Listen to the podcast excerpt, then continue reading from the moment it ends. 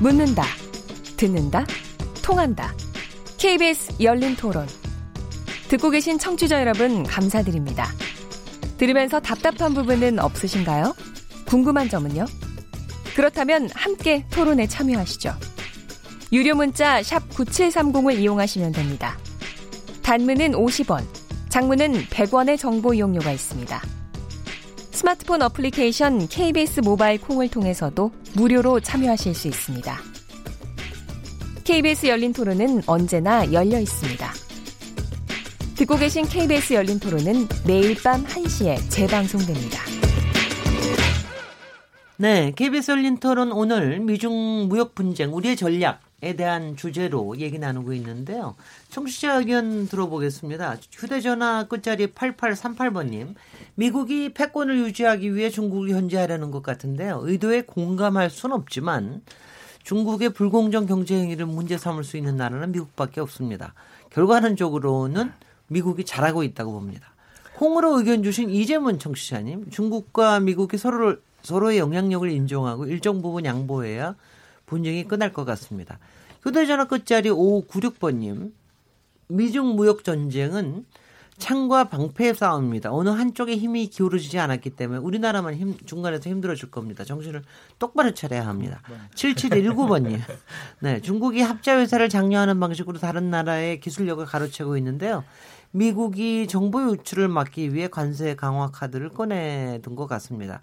ER5라는 에로라는 아이디를 쓰시는 분입니다. 위기는 기회입니다. 미중 무역 분쟁으로 우리가 반사 이익을 누릴 수 있는 게 무엇인지 잘 따져봐야 합니다. 이것도 이 얘기도 분명히 해야 될 것 같군요. 오늘 네 분의 전문가 패널들이 나오셨습니다. 강준영 한국외대 교수님, 김영주 LG 경제연구원 연구위원님, 이종우 이코노미스트님, 정인교 인하대 국제동성학과 교수님 네 분과 함께 하고 있는데요.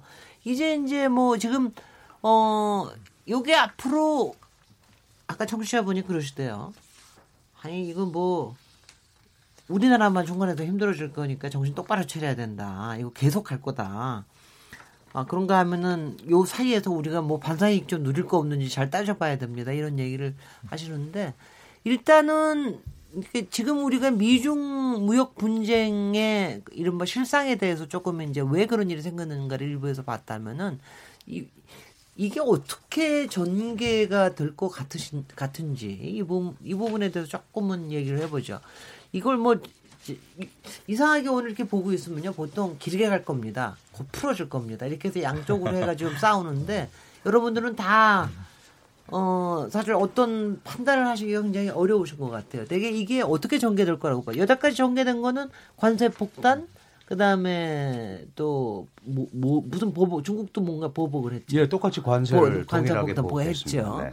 앞으로 어떻게 진행될 거라고 보십니까? 네, 네 강준영 교수님부터 네, 제가 볼 때는 뭐 여러분이 말씀을 하셨지만 저는 이제 이게 장기전의 첫 단추를 이제 관세를 통해서 낀 거에 불과하다. 그래서 경제적으로는 뭐 나름대로 이 어떤 흐름을 서로 뭐 양보를 하는 모양새를 갖추거나 할 수는 있지만 장기적으로 보면은 이 결국은 이제 패권을 둘러싼 어떤 흐름에서 찾아봐야 되지 않나 이렇게 봅니다. 그 청취자 의견 중에 어, 우리가 가운데 끼어서 힘들다 그러는데 사실은 트럼프가 트럼프 대통령이 중국한테만 이러지 않잖아요. 우리도 FTA 협상 새로 했고 캐나다, 멕시코 전 세계를 동시다발적으로 지금 대상으로 싸우고 있습니다. 그러니까 무슨 얘기냐면 지금까지 형성됐던 WTO 체제라는 다자간 무역 체제의 일원으로서 국제 무역을 하는 데서 이제 일대일로 가겠다는 거거든요. 네, 네. 그러니까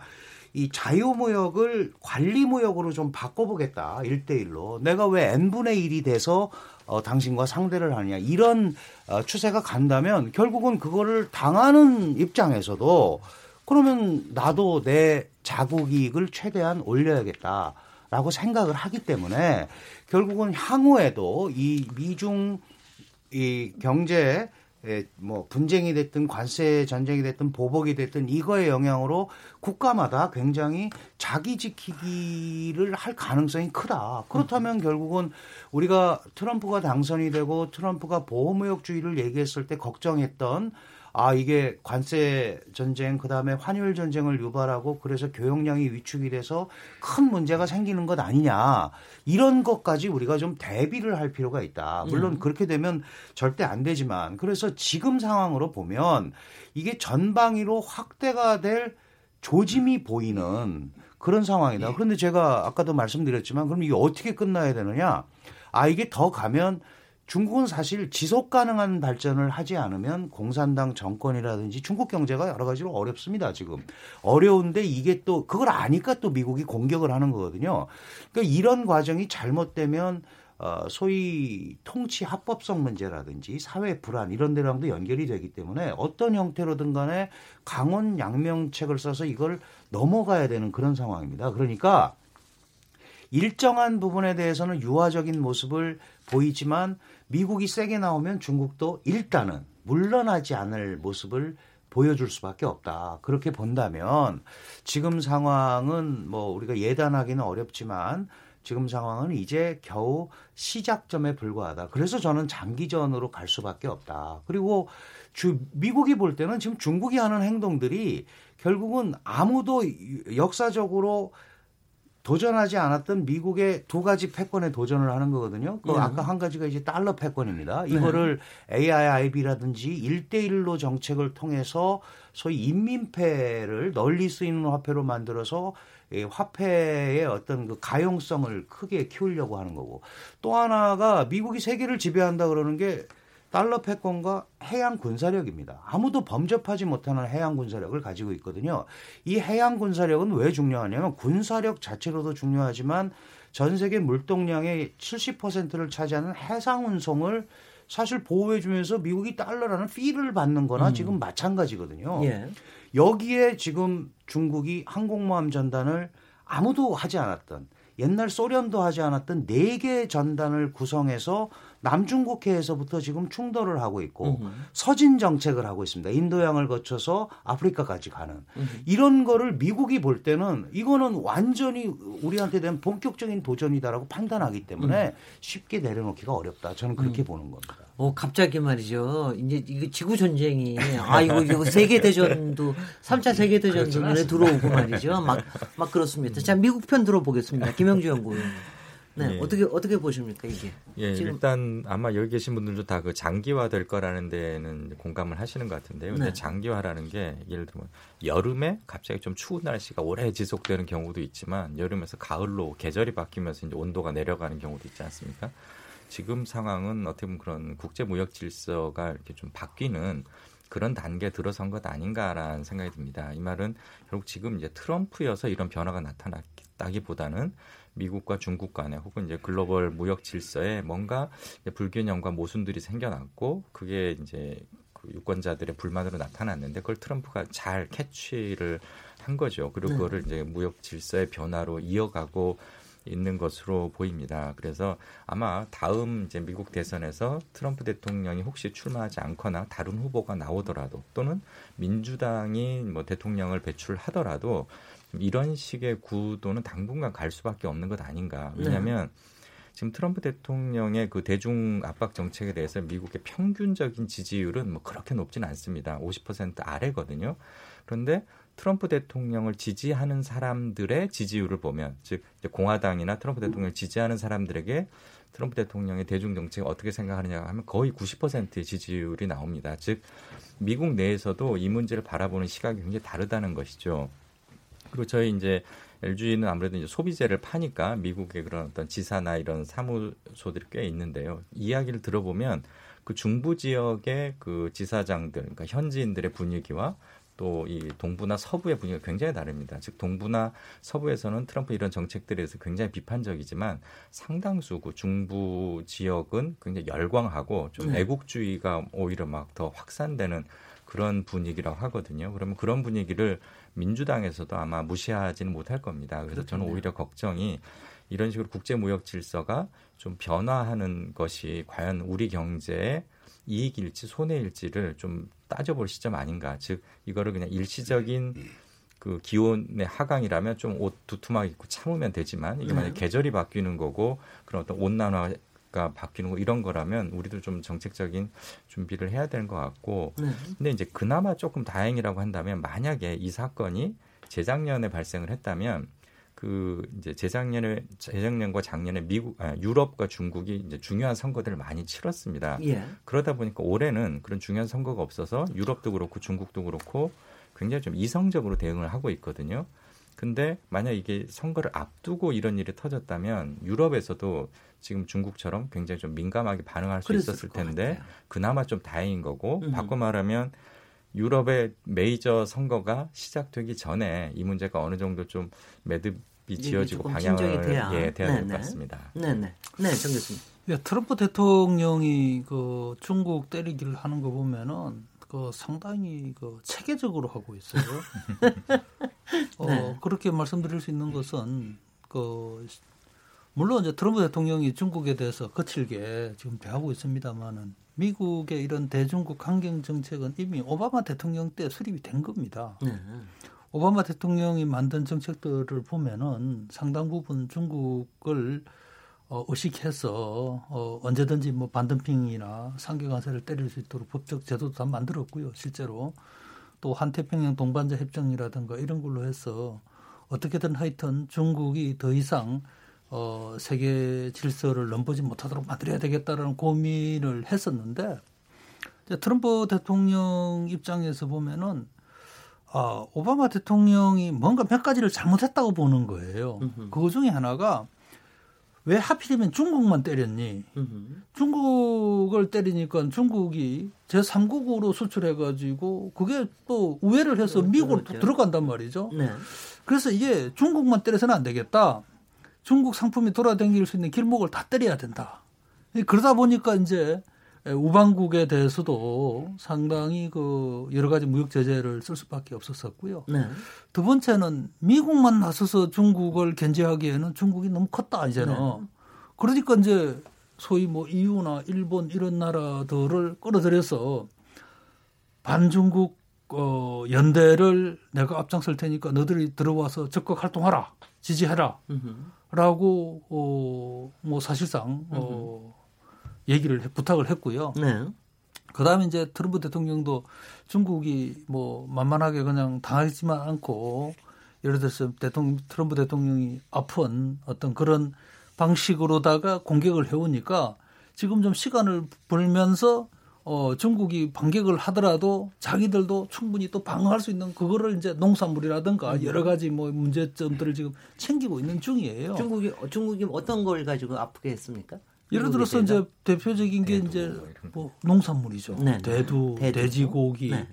그 다음에 이제 뭐 에너지원을 미국에서부터 다른 나라로 돌린다. 더더군다나 그것도 또 이란이라든가 베네수엘라든가 미국이 제일 싫어하는 나라로 수입해서 돌려버리고 음. 아, 말이죠. 돌려버리면은 어 그러면 본 자, 자기의 지지자들 세력들이 확또 그것도 타격을 입죠. 타격을 입죠. 어, 그러니까 이제 이거를 이제 지금 이제 그 시간을 벌면서 단도리를 하고 있는 거예요.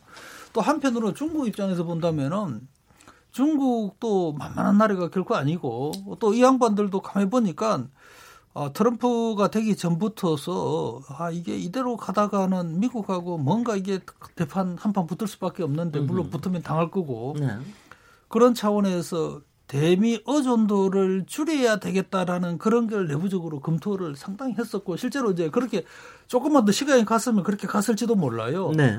물론 이제 미국에 대해서는 상당 부분 뭐 무역 수지 흑자를 누리고 있지만은 미 중국의 그 대외 의존도가 지난 한 10년 사이에 상당히 떨어졌거든요. 네. 그래서 이제 이 시점에서 정말로 우리가 걱정해야 될 게 미국이 미국 우선주의를 내세우고 저렇게 초강력 보호무역주의를 가게 되면은 바로 그 다음은 바로 중국이 똑같은 방식으로 그렇게 하게 될 거다. 네. 네. 그렇게 되면은 정말 우리나라는 미국, 중국 하면 우리나라 수출의 35% 이상이 향하는 국가들인데 네. 우리 경제가 타격을 어, 엄청 받을 수밖에 없는데 네. 그래도 우리 국내에서 보면 아직도 그래도 한번 지켜보자 뭐 하라는 류의 어떤 그런 약간 보면은 좀 뭐 관망세 또 네네. 낙관적인 어떤 그런 기대감을 갖고 있는데 예, 우리가 예. 정말 대비해야 될 것 같습니다. 네. 이정우 이코노미스님. 네. 예, 그 제가 보기에는 어, 지금 카드를 이렇게 치는데 어지간한 카드는 전부 다 이제 테이블 위에 올라와 있다. 다 나왔어요. 네, 이렇게 생각이 됩니다. 그러니까 여기에서 뭐 더 카드 마크 한다고 하더라도 음. 굉장히 많은 카드는 아닌 것 같고 히든이나 뭐 몇 장 정도는 더 있, 있겠지만 거의 굉장히 많은 카드는 이미 테이블에 올라와 있다라는 생각이 들고요. 이제 앞으로 관건은 그러면 카드 올라왔는데 레이스를 할 거냐 네. 아니면 그냥 중간에 판 접어버릴 거냐 하는 거이거든요. 네. 그 대부분 이제 보면 판 접지 않고 계속 간다라고 하는 것이 일반적인 이제 생각인데 제가 보기엔 물론 그럴 가능성도 굉장히 높지만 중간에 판을 벌리지 않고 그냥 접어버릴 가능성도 있다라는 네. 생각도 저는 합니다. 왜 그러냐면 자 우리 이렇게 한번 생각을 해보죠. 2008년도에 금융위기가 났지 않습니까? 네. 그 당시에 아 그 이렇게 명시적으로 서로 뭐 이렇게 사인을 하고 이런 거는 없지만 그 국제적으로 합의가 두 가지의 합의를 예 전제하에서 경제 세계 경제가 움직였거든요. 그 하나가 뭐냐면 이제 저금리와 많은 유동성을 푼다라고 네. 하는 거였고 두 번째는 그러니까 이제 그 보호무역으로 들어가지 말자라고 음흠. 하는 거였어요. 네. 그게 왜 그러냐면 30년에 대공황이 났을 때에 서로 먼저 빠져나오기 위해서 보호무역을 하다가 보니까 전부 다가 어려워지더라라고 하는 글쎄요. 거죠. 그래서 그렇게 되기 때문에 이게 그 그렇게 하지 말고 자유무역을 계속 유지하자라고 하는 거였고요. 어, 제가 한번 찾아보니까 로마 시대 때도 이미 자유무역이 좋으냐 보호무역이 좋으냐 이걸 가지고 얘기를 했었어요. 그리고 그때 결론이 났던 것도 보면 아, 자유무역이 났기 때문에 모든 그 세금 중에서 관세를 가장 싸게 하자라고 음. 하는 거였거든요. 네. 그래서 이런 부분들을 우리가 그걸 해보면 자, 그거를 한번 지금으로서 한번 생각을 해보면 그 이렇게 레이스를 계속 벌리면서 얻을 수 있는 이익이 어차피 서로 갈등이 생기게 되면 손실도 발생하지 않습니까? 그보다 월등히 크다라고 생각하지 않으면 과연 이거를 계속 할 건가 말 건가 하는 것에 대한 고민을 할 수밖에 없다라고 하는 거죠. 네. 그래서 이제 그런 부분들이 하나 있고 만약에 여기에서 이제 계속해서 가자라고 음. 해가지고 이제 간다라고 했을 때 우선 보게 되면 단기적인 승자는 당연히 미국이 될 수밖에 없죠. 네. 그러니까 왜냐하면 지금 공격을 하는 입장이고 하기 때문에 그 다음에 이제 미국이 최근에 계속 이 그 무역 분쟁 이런 걸 하면서 중국 내에 이미 보게 보면 기업의 부도나 이런 것들이 발생을 하고 있기 때문에 중국의 정부가 나서서 민간 기업들을 어떻게 보호할 건가 이런 것들에 대해서 지금 얘기해야 될 정도로 상당히 단기적으로 중국이 몰리고 있는 건 사실이거든요. 그렇군요. 네. 그런데 네. 중장기적으로 우리가 한번 가게 네. 되면 네. 계속해서 과연 중, 그 미국이 승자가 될 것인가 하는 부분들에서는 굉장히 그것도 또 의문부호가 붙는다라고 봐야 되죠. 어떤 왜냐하면 점에서요? 그 이게 관세를 계속해서 높이고 하게 하면 결국 시간이 지나면서 불편한 거는 미국의 소비자들도 불편해질 수밖에 없는 거거든요. 네. 그렇게 되면 결국 내부적으로 미국 내에서 그거에 대한 반발이 일어날 수밖에 없죠. 왜냐하면 미국의 경제가 움직이는 것이 70% 이상이 내수 소비로 움직이는 형태이기 때문에. 당연히 보게 되면 그 부분도 이 그 걸림돌이 될 수밖에 없기 때문에 네. 그런 면들을 모두 다 우리가 고려를 한다라고 했을 때. 지금 우리가 일반적으로 생각하는 것처럼 이거 계속 가는 거고 몇 년 동안 가는 거고 이런 형태로 갈 수 있을 건가 하는 부분들에 대해서는 한번 정도 생각해 볼 필요가 네, 정인규 교수님이 약간 반론 얘기하시면서 요 얘기도 좀 같이 곁들여서 해주십시오. 요번 저 아르헨티나에서 만나면 11월 말이죠. 어 아마 요번에 무역 분쟁 시작하고 난 다음에 두 사람 만나는 게 아마 처음일 것 같은데 어떻게 무슨 얘기나 뭐가 좀 오갈 수가 있어서 이거를 좀 어뭘 하여튼 뭘 풀어 나가야 될 수가 있을지 요거하고 같이 연결시켜서 얘기해 주십시오. 어, 아마 이 시진핑 대통령, 시진핑 주석은 우리 이정우 이코노미스트가 하신 말씀을 트럼프한테 그대로 하고 싶지 않겠나라는 생각을 했습니다. 네. 어, 뭐 이정우 이코노미스트께서 하신 말씀은 합리적인 판단이고요. 네. 또 그때는 그 패권이라는 그런 변수가 없었 던 때의 합리적인 판단. 지금은 경제 문제를 표면에 내걸고 패권 경쟁을 하기 때문에 에, 뭐 논리적으로는 맞을 수 있지만은 현실적으로 그렇게 되기 어렵지 않겠나라는 거고 이와 관련해서 지금은 미국에서도 상당 부분 사조가 좀 바뀌었다라고 봐야 될 것 같습니다. 네. 미국의 스티브 베넌이라든가 어, 피터 나바로 같은 이런 정말로 극우파 어, 보수 어, 측근들은 음. 트럼프 대통령한테 대놓고 하는 얘기 이런 거예요. 아, 미국 내수만 하더라도 미국에서 산업 굴리고 하는데 아무런 문제가 없는데 우리가 왜 다른 나라한테 시장 열어서 괜히 뭐 일자리 보내고 그렇게 할 이유가 뭐가 있냐. 음. 이런 얘기를 트럼프 대통령은 듣는 것 같아요. 그냥 그대로 믿고 있고요. 그래서 아무리 언론이나 어, 합리적인 노벨 경제학상을 받으신 분이 그러시면 안 됩니다라고 아무리 얘기를 해도 트럼프 대통령은 어, 마이웨이를 그대로 고수하고 있는 것이고요. 네. 중국도 사실은 또 비슷하죠. 아까도 말씀하셨습니다만은 중국의 내수 규모가 어 14조 달러가 이미 뭐 되고 있고 거기에다가 무역 어저도 뭐 우리가 보면 무역 규모가 엄청나지만은 무역을 좀 줄이지만은 소위 지금 이제 이미 중국에서는 내수 총 동원령을 내린 상태거든요. 네. 내수를 좀 더 진작하고 거기에다가 허리띠 좀 졸라 매고 하면은 한번 해볼만 하지 않냐. 네. 라고 보고 있는 것 같아요. 네. 어, 그렇고 아마 시진핑 주석이 11월 달에 아르헨티나에서 만났을 때 어, 우리도 단, 장기전을 단단히 준비하고 있으니까 음흠. 뭐 정 안 되면 한번 뭐 갈 때까지 한번 가보자라는 투어의 이런 뭐 대화나 뉘앙스를 서로 주고받지도 않을까라는 생각도 듭니다. 그렇게 보세요? 네. 김, 김영주 연구, 연구위원님도 그렇게 보세요? 아, 이번 11월 달에 어떻게 전개될 것 같습니까? 그러니까 그 이번 이제 미중 갈등의 열쇠를 누가 쥐고 있나 뭐 이런 이야기들을 서로 많이 합니다. 네. 근데 이제 겉으로 보면 미국이 쥐고 있는 것 같죠. 미국이 압박을 하고 있고. 음흠. 근데 실제로 해결의 열쇠는 오히려 중국이 쥐고 있다라고 저는 생각을 하는데 왜냐하면 중국이 여기서 명확하게 항복을 안 하면 이 전쟁은 이제 갈 수밖에 없는 거죠. 방금 교수님 말씀하신 네. 것처럼 이게 패권 경쟁의 형태이기 때문에 중국이 얼마나 버티느냐에 따라서 이 전쟁은 계속 갈 수밖에 없고 미국은 자기가 시작을 했기 때문에 중간에 그만두기도 참 애매한 상황인 겁니다. 근데 지금 중국 입장에서는 이제 단기적으로는 아마 버틸 수 있을 겁니다. 그러다 보니까 강경파 목소리가 지난 그 여름까지도 계속돼 왔던 것 같고요. 근데 생각을 해보면 그 중국이 사실 자신들이 갖고 있는 그 어떤 체질의 체제 구조적 문제점을 잘 알고 있었거든요. 그렇기 때문에 그걸 개혁하기 위해서 뭐 신창타이라든지 여러 가지 이야기를 했었고 뭔가 좀 이제 경제를 바람직한 방향으로 제도도 바꾸고 하려던 차에 음흠. 지금 이 문제가 생기다 보니까 그런 개혁 정책들이 지금 다 좀 후퇴하고 아, 예. 있습니다. 네네. 자꾸 이제 뭐 위안화 가치도 음흠. 그렇고 그 이제 뭐 보조금도 다시 이제 확대하는 추세로 가고 이런 것들이 결국 쌓이다 보면 중국 입장에서는 오히려 장기적으로 더 바람직하지 않은 결과를 나올 수도 있고 그래서 일부 뭐 중국 경제가 위기에 빠질 수 있다라고 생각하는 사람들도 요즘 조금씩 나오고 있던데 그 이야기를 따져보면 뭐 거시 경제가 망가지고 이런 거보다는 중국이 모처럼 이제 개혁을 좀 하려고 했는데 그 개혁의 동력이 이번 그 충돌 때문에 막히는 것 아니냐 이런 우려들을 많이 하는 것 같습니다. 네네. 예. 저기 강준영 교수님. 네. 네네.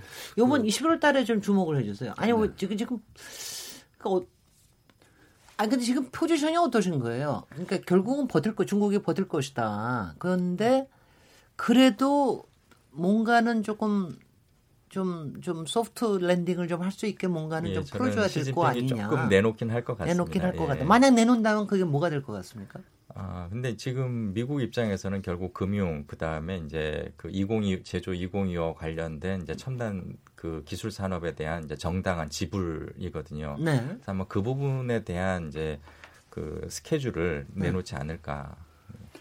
그 네, 이제 강준영 교수님. 네, 사실 시진핑 국가주석과 트럼프 대통령이 만나서 무슨 큰 타협을 할 거다라고 보지는 않습니다. 네. 왜냐하면 지금 이제 중간 선거 끝나고 그 의회가 새로 시작이 되는 게 이제 내년 2월인데 네. 그때까지 뭐 지금 움직여서 어, 특별하게 할 그런 이제 동력이 별로 없고요. 다만 어, 이 상황을 어, 시진 중국 측도 관리해야 된다라는 데 대해서는 상당한 신경을 쓰고 있는 것 같아요. 근데 어, 약간 약한 거를 내놔가지고는 트럼프 대통령이 받아들이기가 어렵거든요. 그리고 옆에 있는 참모들이 그 정도 갖고 안 된다라고 얘기합니다. 그러면 적어도 비, 비핵화 예, 같은 거. 미국이 네. 요구한 뭐 여덟 가지인가가 네. 있어요. 예를 들어서 뭐 어? 2년 내 대미 무역 흑자 2천억 불 감축하라. 근데 그게 갑자기 어떻게 감축이 됩니까? 네. 그다음에 중국 트럼프 나와요. 네, 중국 제조 2025라는 이건 네. 사실은 중국이 제조업 대국에 머무르지 않고 제조업 강국이 되겠다는 프로젝트예요. 여기 네. 하이테크 기술이 들어가는데 거기에 정부 보조금이라든지 지원을 중단해라. 그 다음에 해킹하고 이래서 지적재산권 가져간 거, 상업기밀 절취한 거 다 지불하고 폐기해라. 이런 거거든요. 그리고 예를 들면 또 뭐 비관세 광- 장벽 제거해라. 이제 이런 얘기들에 대해서 우리도 그쪽 방향으로 가고 있다. 그리고 그런 노력을 한다라는 거를 얘기는 할 겁니다. 네. 얘기는 할 텐데 그러나 트럼프 대통령이 받아들이지 않을 거다라고 저는 판단을 하는데요. 실물이 나오지 않으면 안 예, 되죠. 왜 그러냐 하면 기본적으로 어, 시진핑 중국 국가주석은 이 무역 처음에 관세 보복 관세 전쟁이 시작이 됐을 때 어, 이렇게까지 확대되리라고 생각을 조금 덜 했던 것 같아요. 중국 아하. 측에서도. 네. 그래서 이게 약간 관리만 하면 어느 정도 되지 않겠느냐라고 생각을 했죠. 그래서 어, 어떤 판을 짜려고 했냐 하면 어, 중미 양국 관계, 미중 양국 관계 다툼이 아니고 자유무역주의 대 보호무역주의. 음흠. 중국은 자유무역의 수호자로서 대표. 그리고 이쪽은 보호무역. 그러니까 내가 자유무역에 선봉했을 테니 나를 따르라 이렇게 했는데 사실 아까도 말씀하셨지만 그동안 중국한테 쌓인 게 많은 국가들이 많습니다. 많죠. 예, 그러니까 아유 이번 기회에 뭐 중국도 좀 바꿔야 되는 거 아니야? 이래서 동의를 안 했단 말이죠 네. 거기에. 네. 그러다 보니까 사실은 이게 딸랑 미국에 대항하는 중국으로 남아버린 거예요. 그런데 이게 중국은 사회주의 정권입니다. 이 사회주의 정권의 가장 큰 핵심은 국민들한테 약한 모습을 보이면 절대 안 됩니다. 북한도 그렇고. 이제 그래서 표면적으로는 절대로 물러날 수가 없습니다. 네. 다만 이면 실무 회의나 이런 걸 통해서 앞으로 이렇게 해보겠다 이런 게 그 실무 라인을 통해서 트럼프 대통령한테 보고가 되고 그래서 그 정도면 일단 어느 정도 봉합해서 일단 관리하면서 가보자 이렇게 돼야 되는데 제가 볼땐 그게 쉽지 않을 거다라는 거죠. 그렇다면 이번 G20 정상회의에서는 만나서 잘 관리해보자 악수하고 뭐 그런 정도로 하고 상당히 말 속에 뼈가 있는 말들이 왔다 갔다 할 거다. 이렇게 해서 일단 지나가는 그런 회의가 되지 않겠나 저는 그렇게 근데 봅니다. 하여튼 요번 저기 11월 달 중간 선거 끝나고 나면 일단은 뭐 정치적으로 이렇게 소구력이 필요한 것도 아니고 그러니까 나름대로는 조금 이렇게 봉합할 수 있게끔 조금 저거 할 수 가능성은 좀 있긴 예, 있겠네요. 뭐 그러니까 관리는 하는데 관리하는. 관리는 하는데 장기적으로는 계속 주장을 뭐 우리 정 교수님도 하시지만 저도 마찬가지입니다. 이게 에, 이제 중국의 세계 확장 전략에 대한 아, 미국의 본격적인 제어가 제어, 시작이 된. 거다. 그 전에 그 소위 개혁 개방을 통해서 내부 어, 잠재력을 개발하고 이런 것까지는 미국이 오케이를 했는데 그걸 외부적으로 투사하는 거는 못 참겠다. 네. 그런 거에 반론이기 때문에 저는 이 부분에 대해서는 어, 미국도 쉽게 에, 고개를 끄덕이지 않을 거다. 네. 이런 판단이 좀 여러분들 이제, 뭐 이제 대충 그림이 좀 그려집니다. 이제 우리는 어떻게 해야 되는지에 대해서 3부의 얘기를 좀 더 해야 되겠습니다. 잠시 쉬었다가 토론 이어가겠습니다. 지금 여러분께서는 KBS 열린 토론 시민 김진애와 함께하고 계십니다. 자, 우리 듣기만 하면 답답하시죠? 유료 문자 9730으로 문자 보내시면 토론에 참여하실 수 있습니다. 짧은 문자는 50원, 긴 문자는 100원의 정보 이용료가 있습니다. 스마트폰 어플리케이션 모바일 콩을 통해서도 무료로 참여하실 수 있습니다. KBS 열린 토론은 당신을 향해 언제나 열려 있습니다. 나선다 이겁니다. 네. KBS 열린 토론 미중 무역 분쟁에 대해서 토론하고 있는데요. 강준영 교수님, 김영주 LG 연- 연구원 경제연구원 연구위원님 이종호 이코노미스트 경인교 인하대 교수님과 함께 하고 있습니다. 저희가 그 짧은 시간이지만 그럼 우리 대한민국은 어떻게 해야 되느냐 이거 뭐 새우 등 터지는 거 아니냐 그랬더니 한 분 교수님이 우리는 이제 돌고래가 돼야 됩니다. 그래가 저희가 막 웃었습니다. 돌고래가 돼서 여기저기 바다를 누비면서 새로운 거를 개척해 나, 나고 막 근육도 키우고 그 다음에 막 저 지방도 만들어내고 아주 날쌔게 움직여야 되는데 우리가 그렇게 민첩하게 할 수 있을지 어떻게 될지 모르겠는데요. 특히 오늘 이 주제로 토론하게 된 게 오늘 이렇게 증시가 그냥 완전히 내려앉지 않았습니까? 네. 원래 원래 그 아마 제가 보니까 이종호 이코노미스트가 그렇게 얘기하셨던 것 같은데 올해 말 정도까지 한 2,400, 2,200에서 한 2,400 정도 박스권에 대게 있을 것이다 이런 얘기를 제가 본 적이 있는데 2,100으로 오늘 그냥 주저앉았어요. 그 이건 이건 어떻게 된 겁니까? 연말까지 제, 제 제가 생각하기에는 네, 어, 2,100에서부터 한 2,300 사이를 왔다 갔다 하는 형태. 네, 예, 그런 정도가 될 것 같고요. 네. 오늘 주가가 굉장히 많이 하락을 했습니다. 네,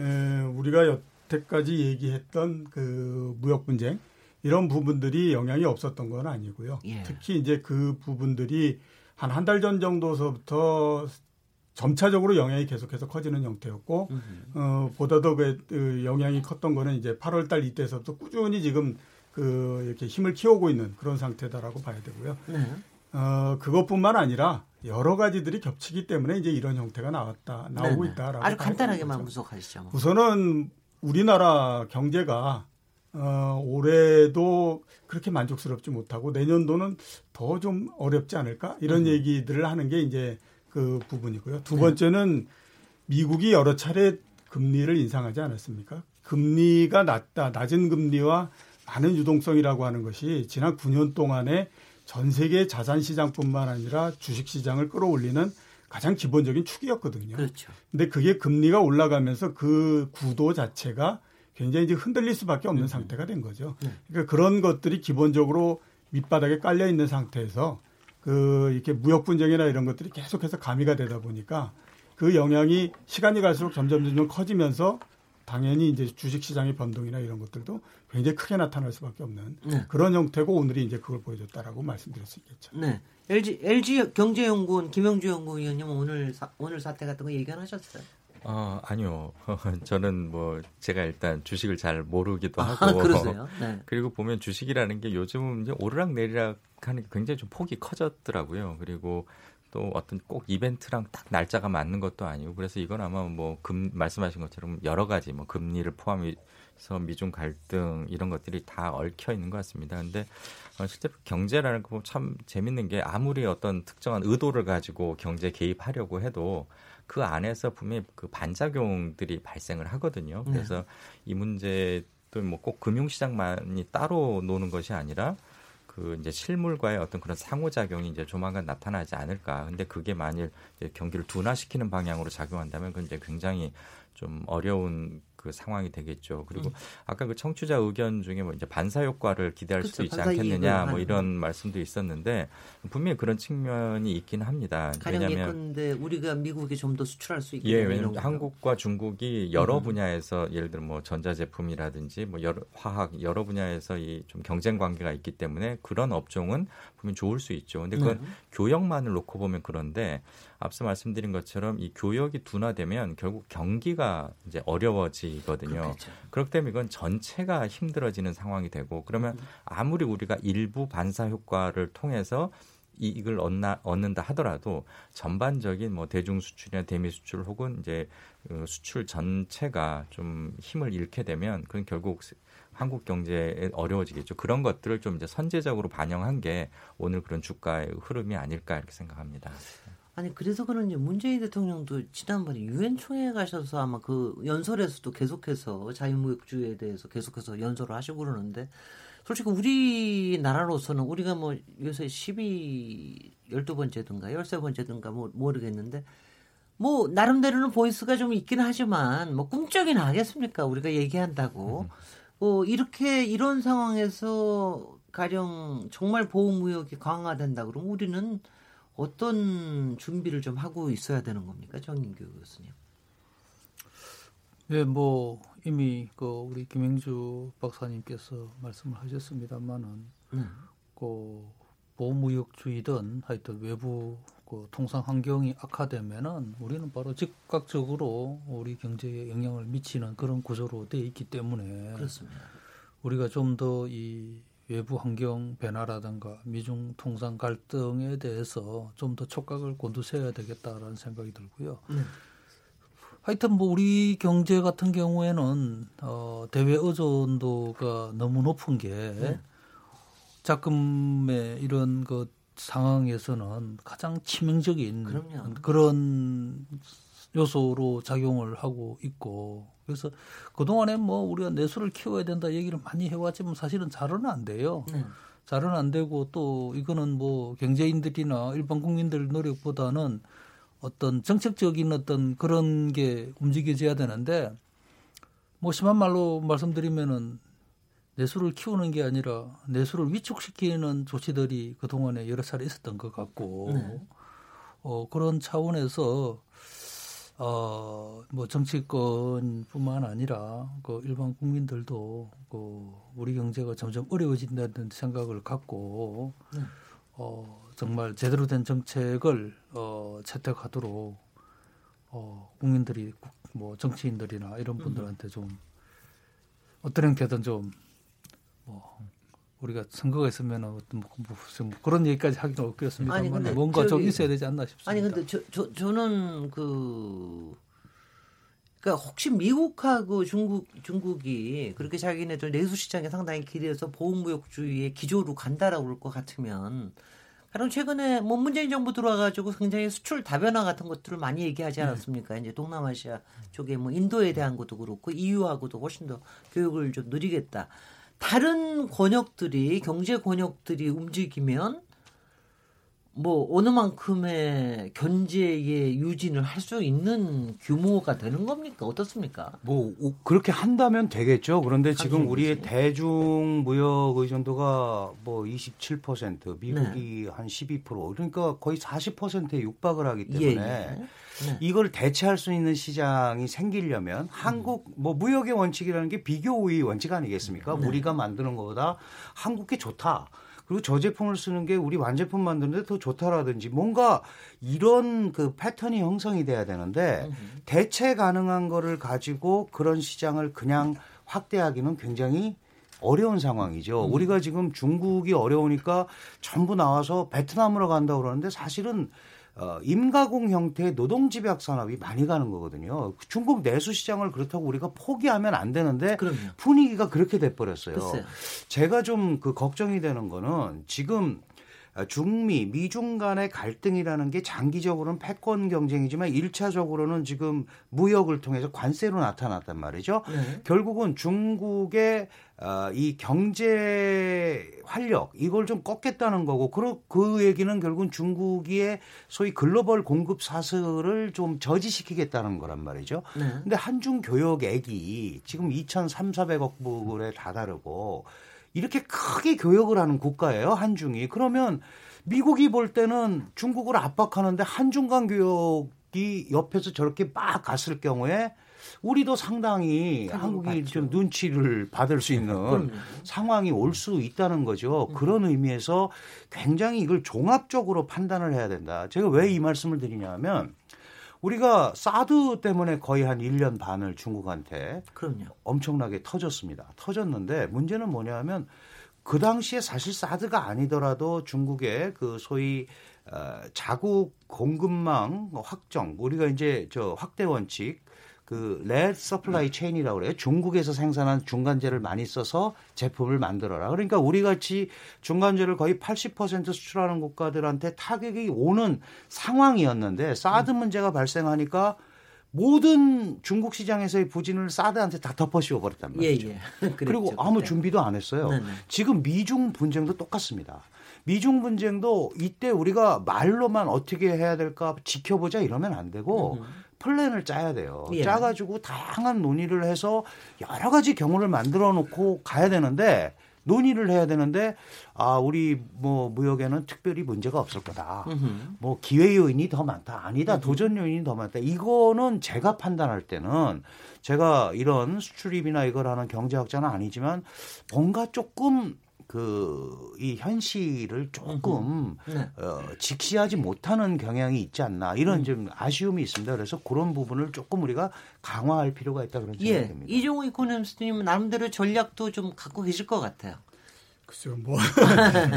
네. 아니 지금 정, 문재인 정부에서는 예. 아직 뭐 그게 그 미중 무역 분쟁에 대해서 너무 크게 주목하지 않으려고 예. 그러고 너무 그 이제 그- 크게 큰 뭐 이렇게 얘기는 하는데 속으로는 얼마나 그, 그, 아 얼마나 애가 타겠습니까? 뭐 그건 뭐 많이들 네. 얘기하는 부분들이 이제 네. 수출의 다변화라는 얘기 많이 하지 않습니까? 네. 그런데 그 다변화가 어, 뭐 빠른 시간 내에 가능했다면 이미 했겠죠. 예. 그죠? 그런 면에서 보면 그렇게 현실적인 얘기다라는 생각은 안 들고요. 글쎄요. 오히려 그거보다는 저는 그 중국의 우리의 소비재 이런 부분들을 보다 더 강화하는 그게 더 중요하지 않나라는 생각이 들어요. 그러니까 네. 여태까지는 뭐 그 계속해서 이 비중이 줄어들기는 했지만 역시 자본재를 우리가 중국에 많이 수출하고 이런 형태였었거든요. 음. 근데 이제서부터는 중국이 내수를 어느 정도 높일 수 있고 그럴 수 있는 정도의 그 소득 수준이 됐기 때문에 음. 이제 그 소비재 쪽으로 우리가 굉장히 많이 좀 눈을 돌려야 된다라는 생각이 드는데요. 네. 예를 들어서 보게 되면 중국의 화장품 있지 않습니까? 네, 네. top 1서부터 시작해서 그 10등까지에서 가면 중국 기업이 하나 정도밖에 안 됩니다. 우리나라가 그 중에서 이제 하나 있고 이렇게 가는데 어, 왜 우리나라의 화장품이나 이런 것들이 중국에 굉장히 인기가 있을까라고 생각해 보면 제일 좋아하는 제품은 일본이나 프랑스 제품을 제일 좋아합니다. 네. 그 대신에 중국에서 만드는 제품은 아직까지는 본인들이 원하는 수준이 안 되기 때문에 네. 한국 제품이라고 하는 것이 어 퀄러티나 이런 그러니까 질이나 이런 면에서는 굉장히 뛰어나고 음흠. 대신에 가격이나 이런 것들이 일본이나 프랑스 이런 것보다는 그래도 낮기 네. 때문에 지금 어떻게 보면 중국의 소득 단계에서 봤을 때 우리 제품이 굉장히 곽강을 받을 수 있는 그런 부분들이 된다라고 생각이 되거든요. 네. 자, 그게 이제 그러면 화장품 하나에서 끝일 거냐 하는 네. 것들에서 보면 앞으로 그런 부분들이 점차 더 계속해서 늘어날 수 있기 때문에 그런 면들에 오히려 더 관심을 갖게 되면 효과가 있을 거다라는 생각이 들어요. 네. 왜냐하면 2000년대 초반만 하더라도 미국이 우리나라의 제1 교역국이었거든요. 그게 이렇게 빠른 시간 내에 그렇죠. 바뀌어서 그 대단해요. 중국이 미국의 두 배가 될 거다라고는 누구도 생각을 하지 않았었거든요. 그만큼 어, 그쪽에서 어느 정도 잠재력이 있기 때문에 이제 우리가 거기에 수출하는 제품 이런 것들도 한번은 정비해 볼 필요가 있다라는 생각을 하고 있습니다. 네, 아까 정인 교수, 교수님께서는 좀 우리의 내수 시장을 조금 더 키워올 수 있는 방법을 더 생각을 해야 된다. 지금 정부에서 좀 못하고 있는 것 같다. 뭐 이런 얘기를 언뜻 흘리셨는데 좀 구체적으로 얘기를 하시죠. 어떤 거를 좀 더 해야 됩니까?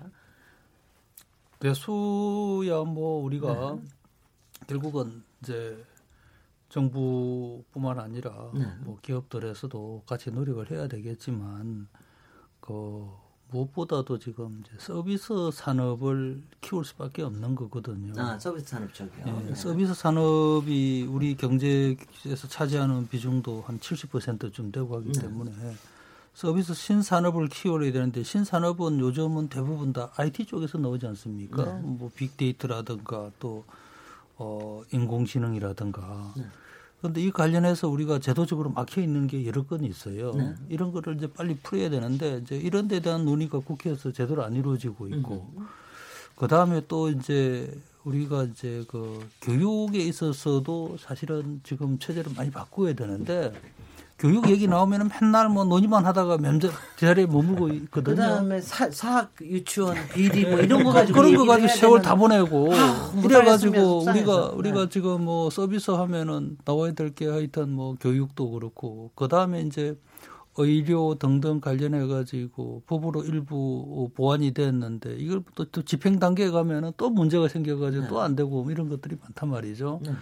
그래서 서비스 육성 기본법 해가지고 제 기억으로 한 20년 전부터서 그렇게 해왔는데 여전히 서비스가 안 되고 있다. 네. 그래서 이 서비스 산업 육성을 위해서는 네.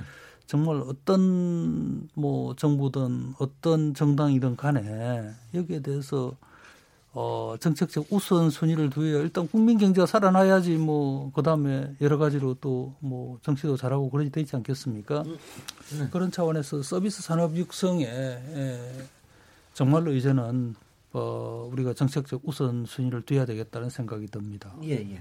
저기 김영주 연구위원님께서는 특별하게 어떤 뭐, 뭐 산업 전략이든 아니면 무슨 뭐 수출 전략이든 어떤 부분에 뭐 좀 제안을 하시겠습니까? 예, 지금 이제 우리나라 이제 경제 정책은 뭐 어떻게 보면 좀 파지티브 전략이라고 할 정도 그러니까 규제를 좀 많이 하는 입장입니다. 정부가 주도해서 네. 특정 산업을 뭐 이렇게 진흥하기도 하고 그걸 가지고 이제 수출 경쟁력을 키우고 하는데 최종적인 목표는 거의 수출에 맞춰져 왔습니다. 그러다 네. 보니까 이제 정부 각 부처들도 수출과 관련된 정책들을 마련하는 건 굉장히 익숙한데 내수를 키우는 것은 그냥 좀 낯설죠. 근데 좀 낯설뿐만 아니라 참 어색해들 해요. 예, 근데 이상해 이상한 것 같아요.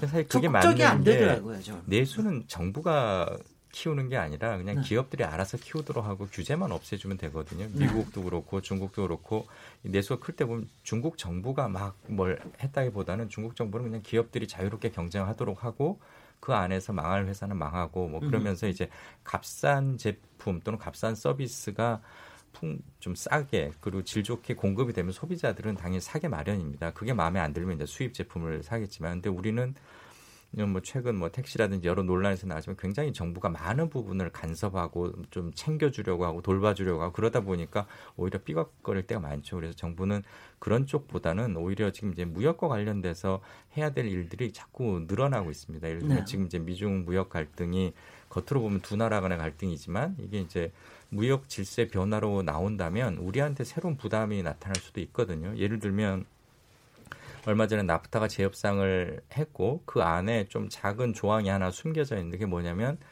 미국, 캐나다, 멕시코가 이제 자유무역 협정을 새로 만든 건 아닙니까? 근데 거기 음. 보면 어느 나라라도 비시장 경제 국가와 FTA를 체결하려면 다른 나라에 좀 이제 뭐 승인을 받든지 뭐 그래야 되고 그렇지 않으면 이게 나프타가 깨지게 돼 있습니다. 근데 대표적인 비시장 경제 국가가 중국이거든요. 음. 그런 식으로 미국은 어떻게든 이제 중국을 포위하려는 경제적으로 포위하려는 여러 가지 이제 플랜들을 가동하고 있는데 우리나라가 아주 중국의 대표적인 FTA 체결국이죠. 그럼 네. 지금은 이제 별로 논란이 없지만 앞으로 그런 것들까지 우리에게 요구가 들어온다면 거기에 대해서는 어떻게 할 건가? 음.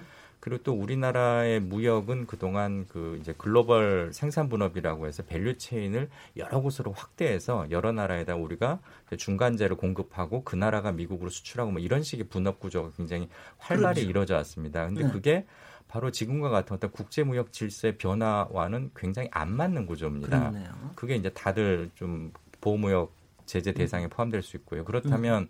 앞으로 그런 어떤 산업 정책은 좀 개선돼야 되는 것 아닌가 이런 음. 고민들이 좀 더 그 근본적으로 이루어져야 할 것 같습니다. 예. 네.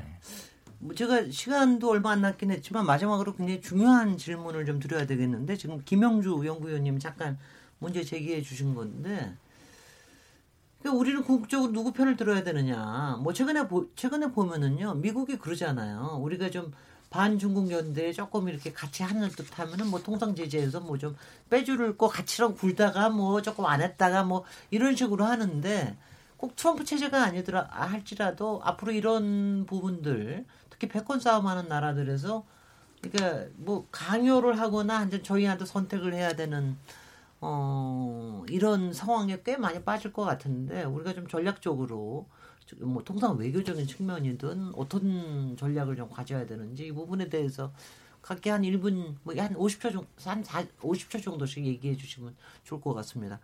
강준현 교수님께서 네. 먼저 시작하시면 좋을 것 같습니다. 그 저는 지금까지 우리가 이제 이 현재까지 있는 통상 환경 산업 체제 속에서 이제 주로 했던 게 캐치업 전략, 그러니까 남을 추격하는 전략이었단 말이에요. 따라잡기. 그렇죠. 근데 따라잡기를 해보니까 1등 되기는 굉장히 어려웠습니다. 음. 지금 국제 통상 환경 질서가 완전히 재편이 되고 있는 상황이고 지금 말씀하신 대로 우리 편 들어라라는 음. 지금 이런 상황이기 때문에 이거는 초월 전략을 좀 해야겠다. 그래서 우리가 잘할 수 있는 부분을 집중 투자해서 미래 먹거리를 그러니까 주력 산업의 체질을 완전히 개선해 버리는 거죠. 음. 그 지금 예를 들어서 미국은 한국을 싫어합니다. 궁극적으로 가게 되면 이 전쟁이 가서 음. 왜 중국의 소위 AI 산업이나 이런 걸 발전시키는데 가장 필요한 부품인 반도체를 제일 많이 공급하는 디램을 공급하는 한국. 나라가 음. 한국이거든요. 음. 그럼 이것도 언젠가는 분명히 그 문제가 생길 수 있습니다. 그러니까 이 미래 먹거리 산업에 있어서 새로운 산업을 우리가 좀 육성하는 노력을 좀 정부 차원에서 해야 된다. 간섭이 아니고 멍석을 좀 깔아줬으면 좋겠어요. 그런 예. 부분에 지원을 하고 이런 것들이 좀 이어지지 않으면 향후에 굉장히 어려울 상황이 지금까지도 어려웠지만 그래서 결국은 미중의 연대 요- 요구 자체도 문제지만 지금 통상 환경이 변하는 이 상황 자체도 한국 국내 경제에 매우 위험한 상황으로 갈 수도 있거든요. 그러니까 좀 종합적 시각으로 발상의 전환을 통해서 새로운 스타일의 이런 네, 그. 시스템을 만드는데 좀 노력을 했으면 좋겠습니다. 네, 정희 교수님. 네. 예, 이제 뭐 미중 모두 우리한테는 매우 중요한 국가들이죠. 뭐 경제적으로나 정치, 외교, 안보적으로나 그러죠. 그래서 어느 쪽을 선택하기에는 무척 어려울 거다. 또 더더군다나 이게 또 북한 변수가 걸려 있습니다. 그렇습니다. 북한 변수를 생각하면은 미중 모두가 다, 다 우리가 같이 예, 같은 편이어야 되는 거고 그런 차원에서 어 정부에서는 지금 미중 갈등 관련돼서는 이거는 경제통상부처에 맡겨놓을 일이 아니에요 이제는. 이건 범국가적으로 대응을 해야 된다라는 생각이 들고.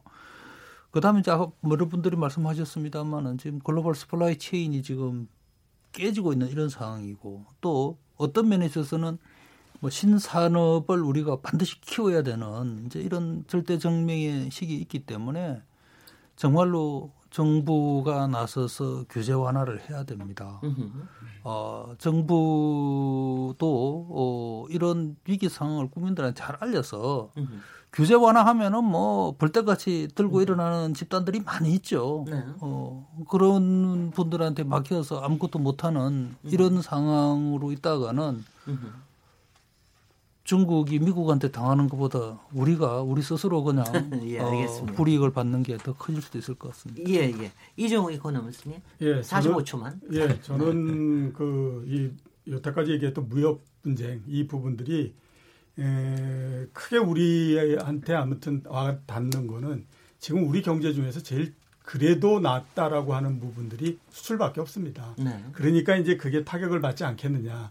특히 이제 반도체의 이 부분이 크다는데 반도체 내년도에 안 좋다는데 그러면 이거 도대체 뭘 가지고 끌어나갈 거냐. 이렇기 때문에 이 무역 분쟁이라고 하는 것이 우리한테 굉장히 크게 다가오는 그런 부분들이거든요. 이제 생각으로는 여기에서 우리가 제일 중요하다라고 생각하는 부분들은 경제 심리가 죽지 않게 관리하는 것들이 훨씬 더 중요하다라는 생각이 들어요. 네. 왜냐하면 이런 부분들이 어렵다라고 생각을 하게 되면 결국 지금 내수에 관한 부분들도 굉장히 약해져 있는데 아하.